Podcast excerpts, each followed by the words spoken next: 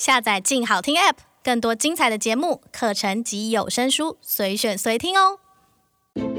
工艺美学，速度快感，驾驭你的想象。Start engine，欢迎来到静车志。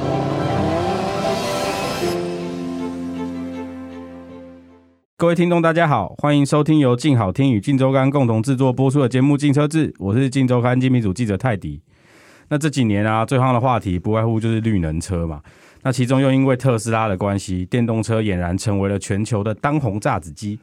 不过呢，除了四轮之外，二轮其实也有纯电的车子哦。从台湾独角兽 Gogoro 到后来机车龙头光阳所推出的 IONIX，而近期我也和网猴一同去到了我力宝赛车场试驾最新的。IONIX S7R，今天我们就一同来聊聊 IONIX。首先欢迎我们的来宾网猴。嗨，大家好，我是网猴。那网红啊，那个电动车的发展，我相信你也蛮熟的嘛，毕竟蛮熟的。我跟你说，那维基上面都会写，维基上面都会写，难道你自己不清楚吗？那可以了，可以了，还好，勉勉强强。那我们一开始就请你先帮我们先聊聊电动机车在国内的发展的大概的历史，好吧？其实台湾的电动机车发展算是蛮早的哦。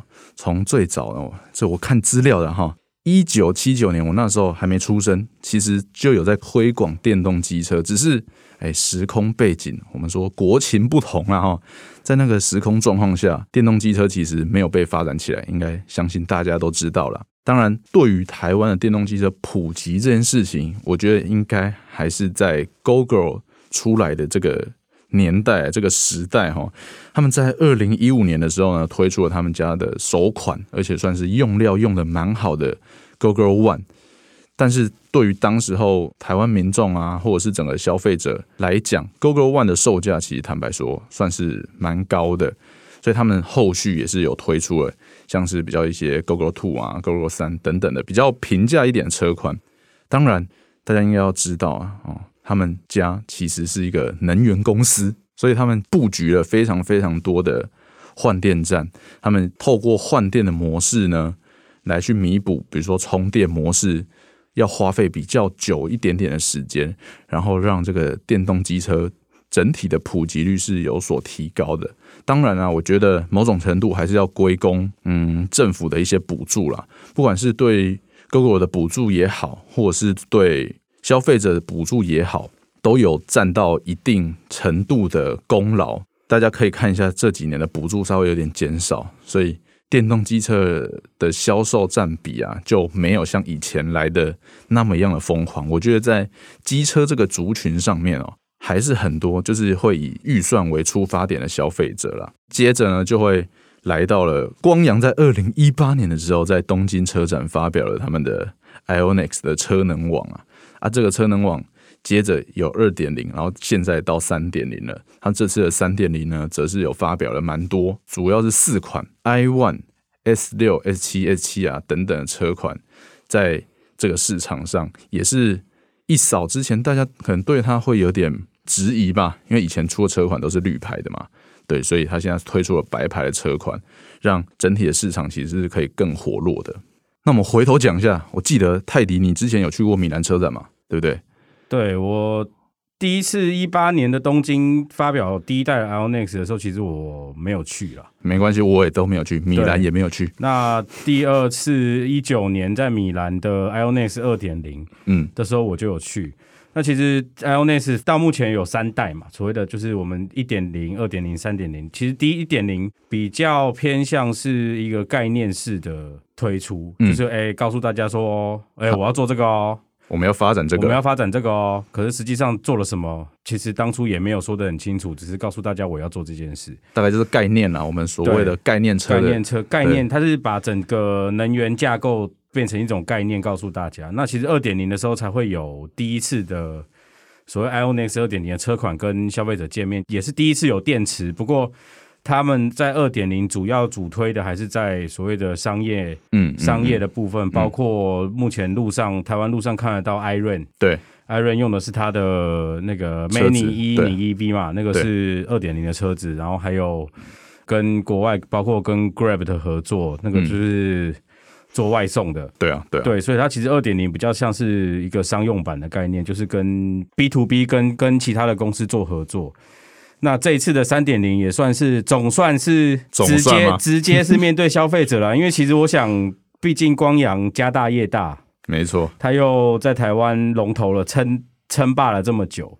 那当他说要做这件事情的时候，当然就会理所当然的被人家用放大镜来检视嘛，因为你是最大的，那你今天要做就要做到最好啊，不然怎么可以？对，所以从第一代到第二代，其实很多酸民，不管是酸民或网民，都在网络上说他们是。雷声大雨点小，或者是电动概念车车厂，嗯嗯，可是并并端不出一个真正的东西跟给消费者看呢、啊。因为大家其实还是希望期望有个白牌的车款，对，就是可以动力更大一点点的，然后实际跟消费者有接触的嘛，不像是。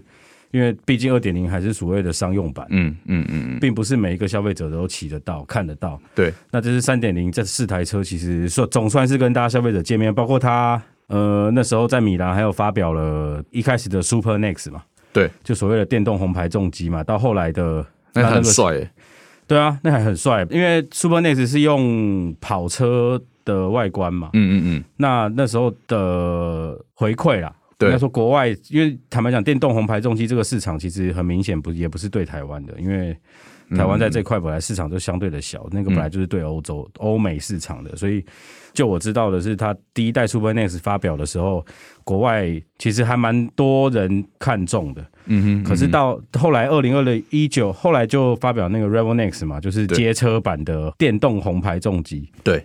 那那台车当然就不像前一年我们看到了仪表板是用印刷的，它是真的有做东西出来，那甚至它是真的可以跑，因为那时候光阳董事长还骑着那台车在会场绕了好几圈嘛。而且我记得前一阵子吧，好像他有申请专利了嘛。对对对对对对，我想那个东西应该也是算是他们布局的一块啦，武力展示。对，武力展示，因为毕竟你说我们实话实说，就是 Gogoro 虽然目前是国内最大的。对，以电动机车，以电动机车来说，它虽然是国内最大的，可它其实就是仅限于大概就是那个样子，它也没有办法再往上提升了。所以他们才会希望最近就是上市嘛。哦，对啊，对对对，到美国去上市嘛。对对对，他们就希望有再更进一步的发展嘛。但你刚刚说到 Revo Next，哦，我真的看了一下它的数据，它的数据真的是蛮漂亮的啦。它的数据我稍微念一下，它零百只要三点九秒，而且它极速可以到两百零五，哇！我觉得这个数据真是对这个数据已经大概像是就是简简单来说已经是六百五十 cc 以上的吧？诶，就红牌啦，一定就一定是红牌，就是以法规上面来说，它一定要挂红牌，要不然可能会被检举。嗯，对。不过现在还是担心挂牌，主要担心的还是它充电的问题吧？我觉得，因为充电一直都是个，我觉得不管在二轮还是四轮上面，一直都是个问题啦。就是嗯，我之前其实有跟其他人聊过啊。就整体，如果你的充电桩、整个充电的设施、充电的基础建设是布局布局好的，就算是这样子，你整个的消费，我们要说消费习惯吗？整个充电习惯就跟加油的习惯是完全不一样的。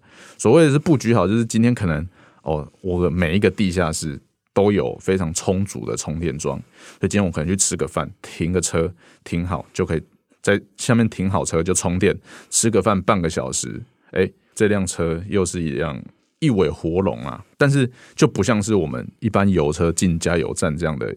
就是进去个五分钟十分钟出来就保证自己有办法在呃摩托车的话可能前进个一两百公里，然后骑没有那么多了，有啦一百多有啦。那个实验室测出来的数据大家看看就好。哦、对，反正就是起码还可以再前进相当长一段时间。那电动是啊，就是所谓我们所谓的里程焦虑嘛。对啊，对啊，当你不是开燃油车出去的时候，就难免会遇到对。就是就是，我觉得就是习惯的问题啦，所以也是为什么 Google 那时候推出换电这件事情会受到很多人的支持，因为它换电的时间真的跟充电的时间比起来一定是短的。我就是拿了电池换了就走，而不是我要把车子停在那里。好，我可能停个十分钟，就算它的充电速度很快，十分钟可能充到百分之五十好了，但是你还是要充个十分钟，把车子停在那边十分钟啊。我觉得这是充电跟换电最大一点的差异，尤其是现在整体的基础建设还没有真的布局好，这样子。哎，我突然发现我们好像有点扯远了。对对，从米兰扯到基础建设。那我们其实今天这组一开始我们讲好的是要讲力宝，那你那天去力宝骑的怎么样？哦，我觉得其实骑的还算蛮开心的，但是唯一一点不开心就是，哎，我没办法下大赛道去骑。我看到一堆人在那边骑大赛道，我自己哦心好痒啊。只是因为我自己就没有装备嘛，没有装备，在力宝的规范下，我就没有办法进大赛道骑。但是我有稍微问了一些有下大赛道骑乘的一些，虽然同业，他们有给我一些回馈啦。他们说，第一个就是操控性表现真的是。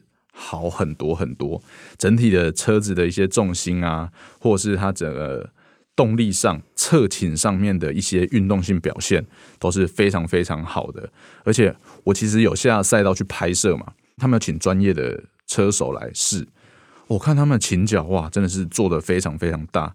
我相信也是因为车子整体的稳定性，让他们有办法做到这样子的一个动作啦。当然，他们下大赛道的车子是他们最性能的车子 S7R。它这个 S7R 呢，最主要的一个特点就是它搭载了一个双速的变速系统。这套变速系统其实是可以让它的低速的动力扭力再更大一些些，然后又维持住尾速的一个速度。所以这次去力宝，我们是骑外面，因为没下大赛道的关系，就骑外面，其实是可以充分感受到这一点的。就是当你在静止的时候，哎，你起步哦，我要先说，我那天是双载，双载哇！但是那个我们说在传统油门的地方，电门啊，你一转开，哇，那个加速力道真的是有够凶，而且它可以转那个那是什么？Sport 模式嘛？对，Sport 模式。Sport 模式。OK，它一转下去，哇，那个加速感真的是非常非常的好。但是啊，我们用放大镜去看它的时候。诶，在运动性表现上，我就觉得它悬吊诶稍微有一点点软，可能也是因为我们双载的关系啦。再来就是它的刹车呢，也是有一点点软。但是我相信在一般的日常使用上，这些绝对不是什么大问题。如果真的想要再更竞技一点的话，呃，你换个悬吊，换个刹车系统，我觉得是很方便啊。其实这不是什么太大的难事。但因为也是因为我们双载关系，我有坐在后面过一下下。它这辆车我觉得还是比较适合一个人骑，会是比较热血一点的车款。虽然它后面的后扶手做的是非常非常精致，它做一体式的，它并没有露在外面这样子。也就是因为它做一体式的，所以我前面是一个男的，我也不好意思抱他，知道 就要抓着后扶手，它后扶手就嗯不是那么好抓，所以我觉得他一个人骑你会骑起来非常开心，两个人骑呢，嗯。后面以我来说啦，我就载个女朋友吧，我觉得这样子会比较好，因为她可以抱嘛。还是你要给我抱一下？先不要，先不要，下次 下次一定。那那你骑起来的感觉怎么样？其实我跟你不一样，因为我是一个人骑，嗯，所以我觉得那车就是一个蛮爽的车子，嗯嗯，就因为它加速很快嘛，对、啊，然后呃，它的骑乘三角又让人家蛮舒服的，对。唯一的缺点就是对我来说啦，我当天骑完。骑了大概接近三十分钟的车子，就在外面绕这样。最大的缺点就是它的刹车真的很不够力。嗯嗯嗯，对，就是就跟我感觉差不多。对，因为当你速度稍微上去的时候，因为它是性能车，你势必会让它速度稍微的高了一些。高多少些呢？呃，那个就不好说了，反正就高了一些。可是就算你在维持在限速内。当你要紧急刹车的时候，它的刹车距离还是会拉的稍微长一点。嗯嗯嗯，就代表了其实就是它的刹车不太够力，因为它动力太强了。对，然后所以变成相对而言，就会变成它的安全性在这部分是有一点，嗯，就就不太够，不太够。对，就是不太，不太就是如果我是车主，我买到这台车，我第一件事一定就是先去把刹车改强一点，因为这这个我我个人认为这是关于安全性的问题，因为刹车距离嘛。嗯嗯嗯，今天如果刹不住，就是撞上去，那这个是我觉得应该可以再改善的地方了。嗯嗯嗯，但是说到刹车，它的 ABS 我是觉得做动是它用最新的一套的系统 ABS 系统，所以我觉得做动上我觉得还算是蛮线性、蛮好用的。只是单纯就是它基础的哎刹车力道，对，对基础的刹车力道，我觉得是可以再加强的啦。我就直接讲了，我觉得是不够的啦。就以它的性能来说，我觉得它可能如果用在一般稍微动力偏弱一点的，不管是 i one 上或者是可能 S 六上，我觉得那个都是 OK 的。可是，一到一换到 S 七 R 上，我觉得就很明显的就是刹不住。对，说 i one 我就有骑，我就觉得够。对，它而且 i one 我觉得这辆车很好看，非常非常好看。然后它骑乘起来也是有那种电动车的特性，加速也是算是蛮快，当然是不会有 S 七啊那么快啦，但是它整体的表现，我觉得算是一个你要买车一个蛮好的选择。应该这样说好了，就我自己的感觉，就是 Gogoro 毕竟还是，就像你一开始讲的，Gogoro 毕竟还是一个它自诩是一个能源公司嘛，它并不是机车商，嗯。就它的本业并不是卖车的，所以它在造车上面，其实我觉得它跟光阳还是有一点落差，就是理念上理念上的落差，所以造就了产品的本质本质不太一样。那你可以把 Gogoro 想象成是一个非常方便的三 C，嗯，可以移动的三 C 用工具。嗯，可是光阳就真的是，IONIS 就真的是代步工具，嗯，就是无论骑乘的姿势，那我还永远记得当初一五年第一次试到 Gogoro One 的时候，我还记得在台中那时候沿路都有人停下来问说，哎、欸，这上面骑啊，这上面骑啊。可是我必须要坦白讲，它其实在当年，因为毕竟没有其他的竞品，所以我会觉得很新奇，可它并不好骑，因为它整个姿势，我个人会觉得没有很符合人体工学，就是它整体来说是美的，对。我觉得它很好看。但是，就是你说的，它整体你骑乘起来的感受上，可能就不会来得那么好。对，它其实 Gogoro 的车一直要到，我个人觉得要到三代的时候，它才有稍微改善了一点它所谓的骑乘三角。他们那时候其实有提到，对，提到要到三代，甚至连二代都没有。二代只是因为单纯它便宜，所以卖的很好。可是它真的要让你骑车长，尤其是长时间，你上下班。如果你上下班时间可能拉到三十分钟甚至一个小时的时候，你这样子的骑乘，Gogoro 要到第三代的时候才有才会让你骑起来比较舒服。嗯，可是第二代跟第一代是可能骑个十五分钟，你就会觉得开始觉得累，就疲累了。你的手肘啊什么的那个姿势就会让你觉得不开始有累的感觉。嗯嗯嗯嗯，对，懂。那你觉得我们 IONIQ 现在讲那么多吗？未来的发展你觉得是会往哪个方向走呢？哎、欸，等一下，这题应该是我问你啊，到底是我主持还是你主持啊？哦，脚本不是这样写，是不是？对啊，脚本都不要脱稿演出，好不好？是是是是是，我的错，我的错。那你觉得 Ionis 未来会怎么样发展？其实那天去力宝之前啊，他们在上午，哎、欸，算是上午吗？对，上午啊，对上午的时候，其实就有办了一场记者会，就是说他们的换电站呢，已经突破了五百站了，然后预计在今年年底是突破一千站。嗯，我觉得以这样的发展速度。我一直认为，光阳如果真心有想要做这件事情的话，诶，它的发展速度其实可以蛮快的，而且，嗯、它那个力量会是蛮强大的一个力量，在这个电动车市场，我也觉得这样是一个好事，就是你有竞争才会有进步，有进步对消费者而言呢、你每家车厂拿出来的牛肉。才会是更多的，我觉得这样子的状况算是蛮不错的一个发展与进展啊。当然，就是刚你有提到它在红牌的重击嘛，我相信对于很多其实有在质疑光阳所谓动力上面的一些问题，除了这次他们拿出白牌来打脸之外，其实我也蛮期待他们正式推出那辆红牌重机的时候，用一些更强大的动力来宣示说，哎，我们其实光阳是有在。做，而且是真心认真在做这件事情的，我自己是蛮期待的啦。而且整体如果他们整个布局起来，我相信，嗯、呃，未来光阳 IONIQ 车款的使用者而言呢，会是更加的尊荣与方便的。那我想，光阳这几年的动作还算是频繁啦，嗯，还算频繁。以一个油车的车厂啊角度来说，它毕竟油车卖的这么好，它大可以像。其他的油车品牌一样，什么都不做，要不然就是加入这样。对，就是直接加入嘛。那他不想加入的原因有很多啦。那我想最大的一部分就是，我个人觉得他最大不想加入 PBGN 联盟的最大一个原因，就是他毕竟还是有着以自己机车龙头的自尊心在，就是他觉得我这我可以自己做，我干嘛要加入别人？嗯嗯，对，那。不过电动车的发展，在我这几年看起来，不管怎么样，都是朝正面的方向。嗯，也是一个趋势啊。对，那希望未来也可以看到更多更好的东西，可以端出来跟消费者见面嘛。嗯嗯，当然。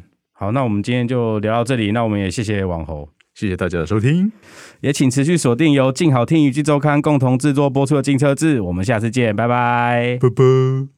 喜欢我们的节目，欢迎订阅《进车志》的 Apple Podcast 跟 Spotify 哦。想听爱听，就在静好听。